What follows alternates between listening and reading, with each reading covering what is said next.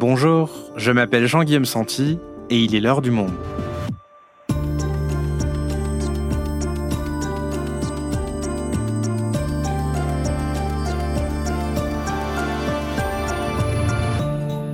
Aujourd'hui, après le 49-3 dégainé par le gouvernement pour faire passer sa réforme des retraites, que peut-il se passer? Le mouvement social qui était en perte de vitesse lors des dernières journées d'action peut-il être relancé par la colère des opposants au texte face au centième 49-3 de l'histoire de la Ve République? Stéphane Siro est socio-historien, spécialiste des mouvements sociaux. Avec lui, on dresse un premier bilan du mouvement jusqu'à aujourd'hui et on se demande à quel point il peut persister, voire muter en d'autres formes de contestation plus violentes mobilisation contre la réforme des retraites et maintenant, un épisode produit par Marion Botorel, réalisation Amandine Robillard.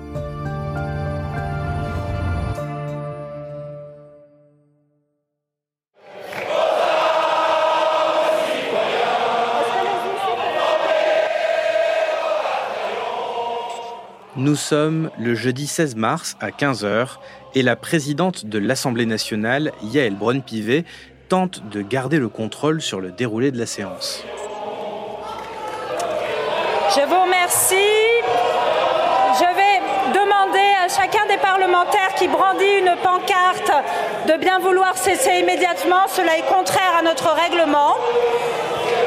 Et la parole est à Madame la Première ministre. Les députés insoumis sont debout dans l'hémicycle et brandissent tous une pancarte où est inscrit 64 ans, c'est non. Ils entonnent en continu la Marseillaise. L'Assemblée devait voter le texte décidé en commission mixte paritaire et adopté le matin même par le Sénat, mais la Première ministre en a décidé autrement. Cet après-midi, je n'ai pas envie de revenir sur le comportement de ceux qui ont tout fait pour bloquer le débat, qui ont refusé d'échanger idée contre idée, programme contre programme, se sont contentés de multiplier les insultes, les excès et les attaques. Face à un Parlement déchaîné, elle annonce enfin qu'elle engage sa responsabilité sur ce texte qui passera donc sans vote en vertu de l'article 49 alinéa 3 de la Constitution. Dans quelques jours, je n'en doute pas, à l'engagement de la responsabilité du gouvernement répondront plusieurs motions de censure. Un vote aura donc bien lieu comme il se doit. Et c'est donc la démocratie parlementaire qui aura le dernier mot.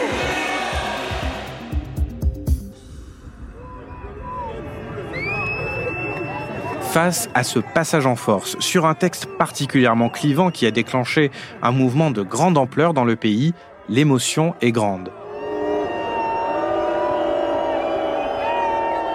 Peu avant 16h30, des milliers de manifestants convergent vers la place de la Concorde à Paris, devant le Palais Bourbon. Ils sont vite rejoints par les leaders des syndicats, Philippe Martinez pour la CGT et Laurent Berger pour la CFDT, qui annonce que la mobilisation se poursuivra. Évidemment, la mobilisation, en tout cas pour la CGT, continuera. Euh, ce que je vous disais, aujourd'hui, il y a beaucoup, beaucoup de protestations partout dans le pays euh, et euh, pas question de laisser tomber euh, à l'issue d'un vote favorable ou d'un 49-3. Ce, ce, qui est sûr, c'est qu'on décidera ensemble ce qu'on fera. Mais clairement, aujourd'hui, le résultat du vote, il, il ne fera pas taire le mouvement social. Des rassemblements similaires ont eu lieu à Dijon, Marseille, Toulouse, Bayonne ou encore Rouen. Et dans les transports, l'énergie ou encore les raffineries, la grève reconductible est maintenue. Alors que la mobilisation déclinait après huit journées d'action, le 49-3 va-t-il relancer le mouvement?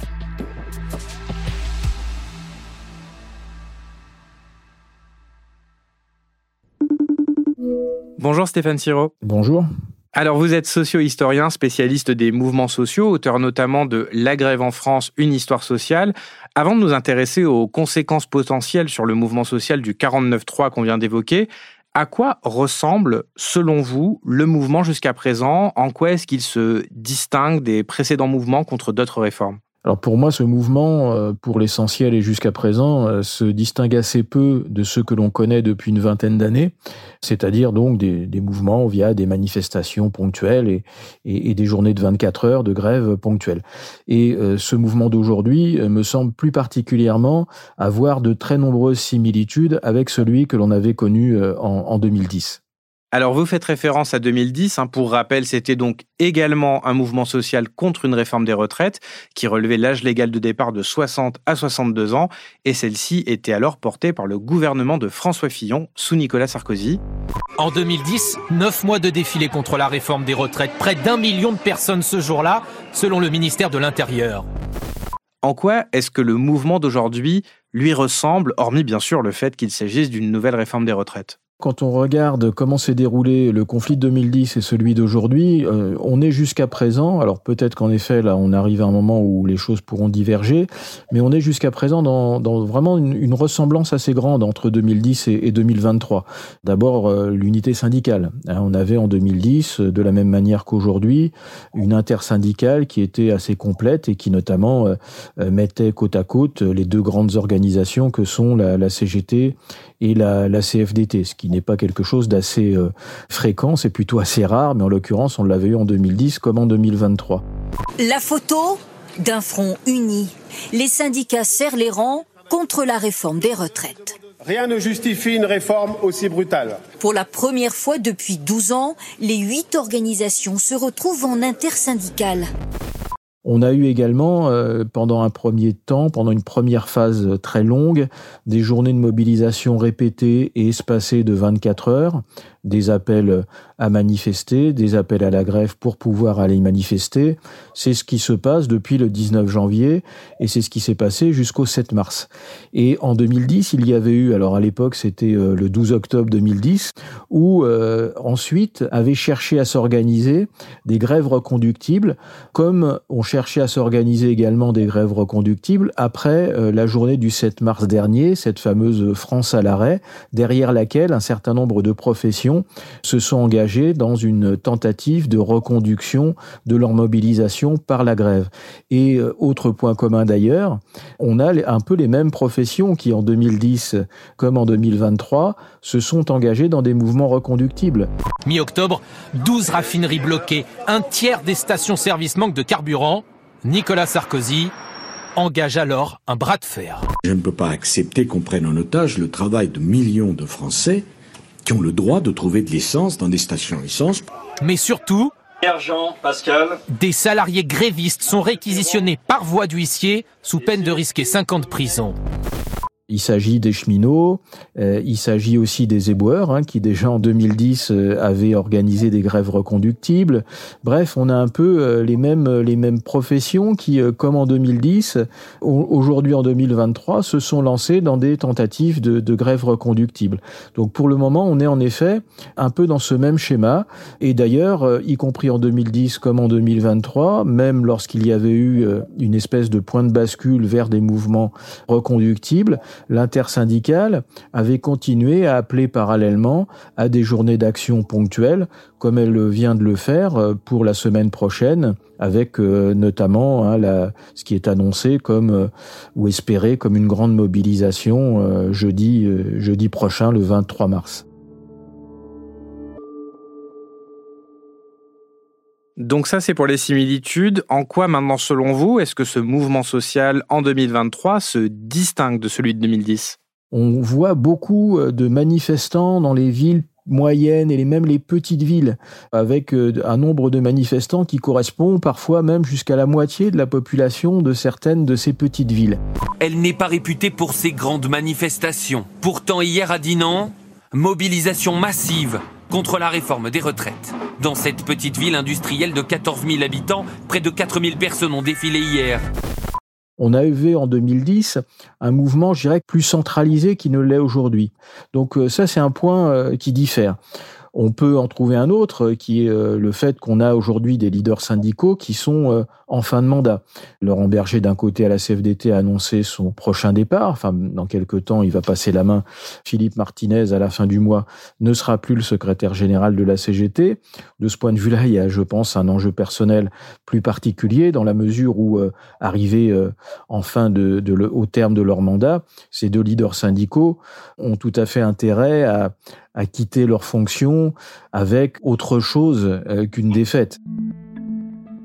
Mais je dirais que structurellement, il me semble que le point euh, fondamental arrivé euh, au moment actuel, est euh, la différence politique. Et en particulier, si on le compare à 2006, où Nicolas Sarkozy euh, disposait d'une majorité absolue euh, plutôt confortable, qui lui a permis de passer de manière traditionnelle par un vote du Parlement sa loi concernant l'allongement de la durée de, de, de, départ en retraite, enfin passant de 60 à 62 ans à l'époque, on a là une conjoncture politique où un gouvernement a fait usage d'une multiplicité de moyens de contrainte sur le législatif, sur le Parlement, qui est euh, en l'occurrence tout à fait inédite et qui crée, euh, de mon point de vue, une situation très particulière, en particulier face euh, à la réaction que pourrait avoir le mouvement social suite à l'usage de ces moyens de contrainte institutionnelle.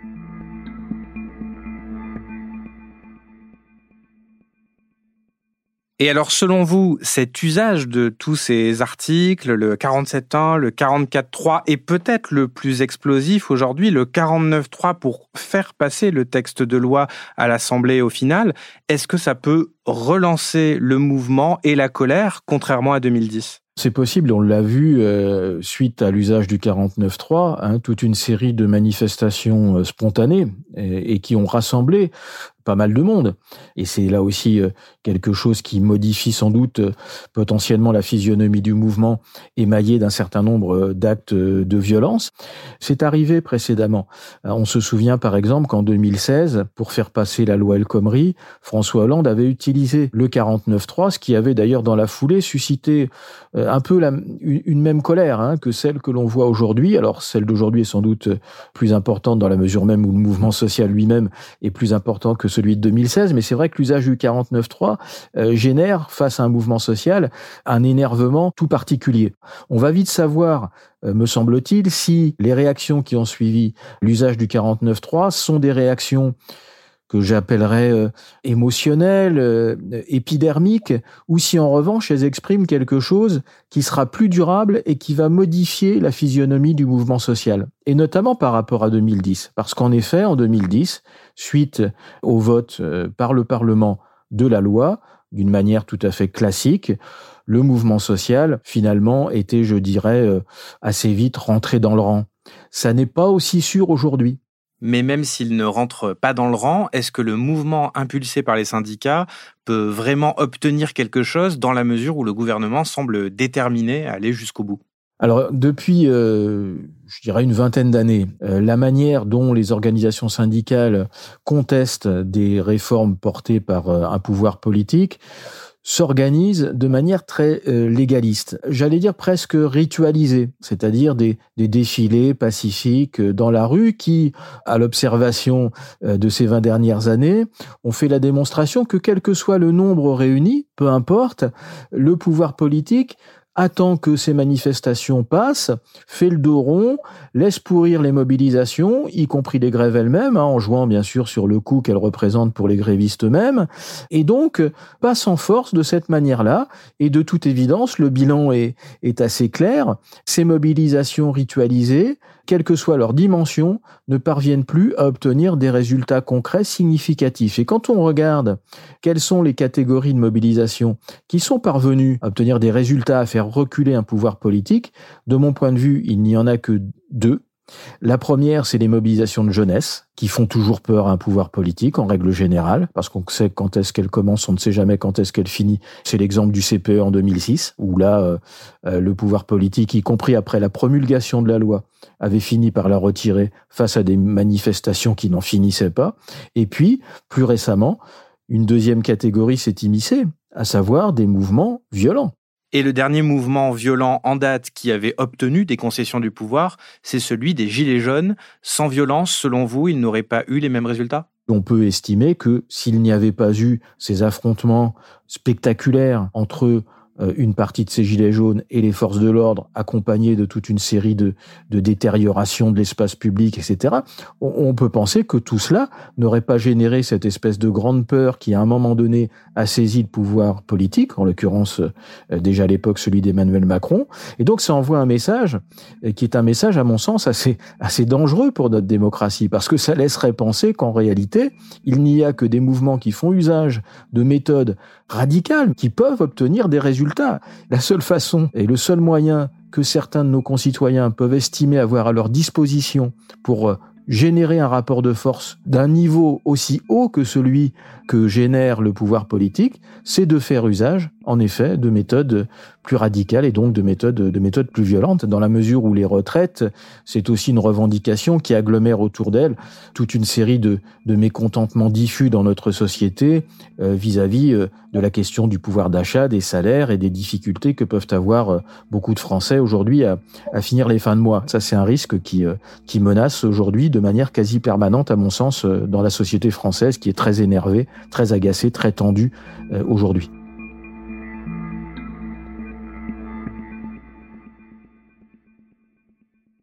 Stéphane Siro, pour conclure cet épisode, j'aimerais maintenant qu'on s'intéresse aux conséquences politiques, car certains responsables politiques et syndicaux alertent des risques de récupération de cette colère par l'extrême droite, comme ici Laurent Berger à la tête de la CFDT.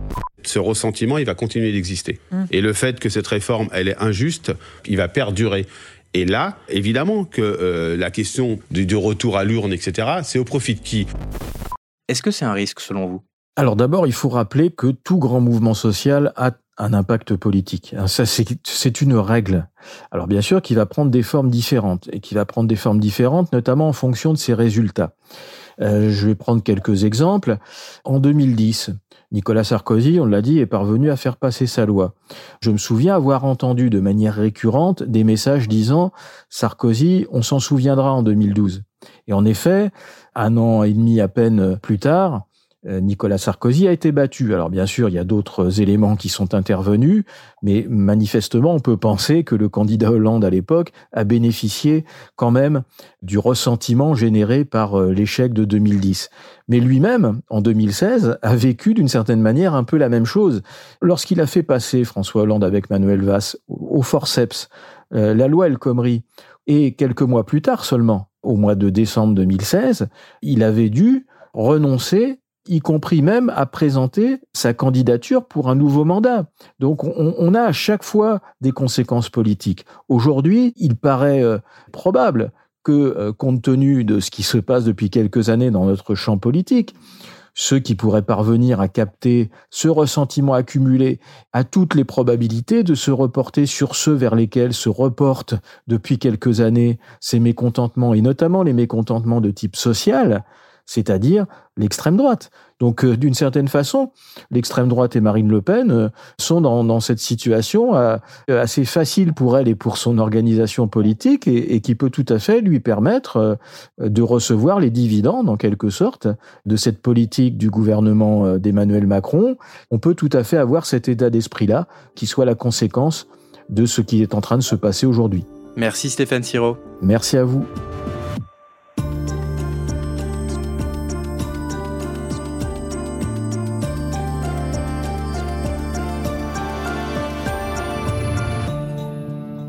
Si vous souhaitez en savoir plus, je vous invite à aller consulter tous nos articles sur la réforme des retraites, ils sont nombreux, ou alors à consulter notre live en allant vous abonner sur notre site. C'est la fin de l'heure du monde, le podcast quotidien d'actualité proposé par le journal Le Monde et Spotify. Pour ne rater aucun épisode, vous pouvez vous abonner gratuitement au podcast sur Spotify ou nous retrouver chaque jour sur le site et l'application lemonde.fr. Si vous avez des remarques, suggestions ou critiques, n'hésitez pas à nous envoyer un email à l'heure du monde @lemonde.fr. L'heure du monde est publiée tous les matins du lundi au vendredi. On se retrouve donc très vite. À bientôt.